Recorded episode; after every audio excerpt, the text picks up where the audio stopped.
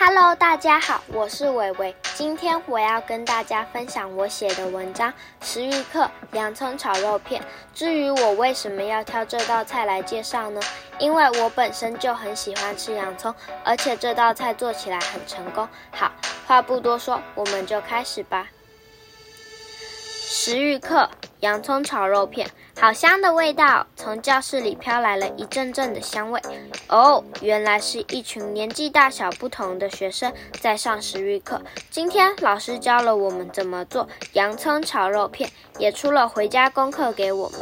下了课后，我先去菜市场买了猪肉跟洋葱后才回家，因为家里还有一些食材。准备好材料后，我先帮猪肉洗个香香的澡。洋葱也来凑热闹，但是在切肉的时候，我遇到了第一个问题。因为肉还是生的，所以切起来滑滑的。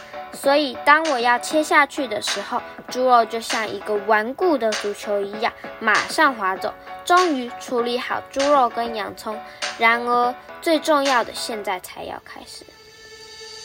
我把锅子加热，加入猪肉跟洋葱后，锅子里响起一阵噼里啪啦的声响，像个小孩子在大叫。我不自觉退了两步。大约两分钟后，很爱大叫的洋葱终于叫累了。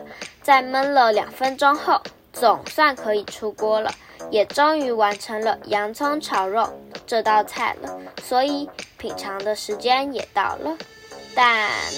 肉炒太久了，很硬耶。姐姐嫌弃地说：“我说下次我会注意的。失败是成功之母。我从这次下厨也彻底的知道这句话的含义。也许不是每一个第一次做的事情都可以马上成功，所以我们才需要一次又一次的练习。”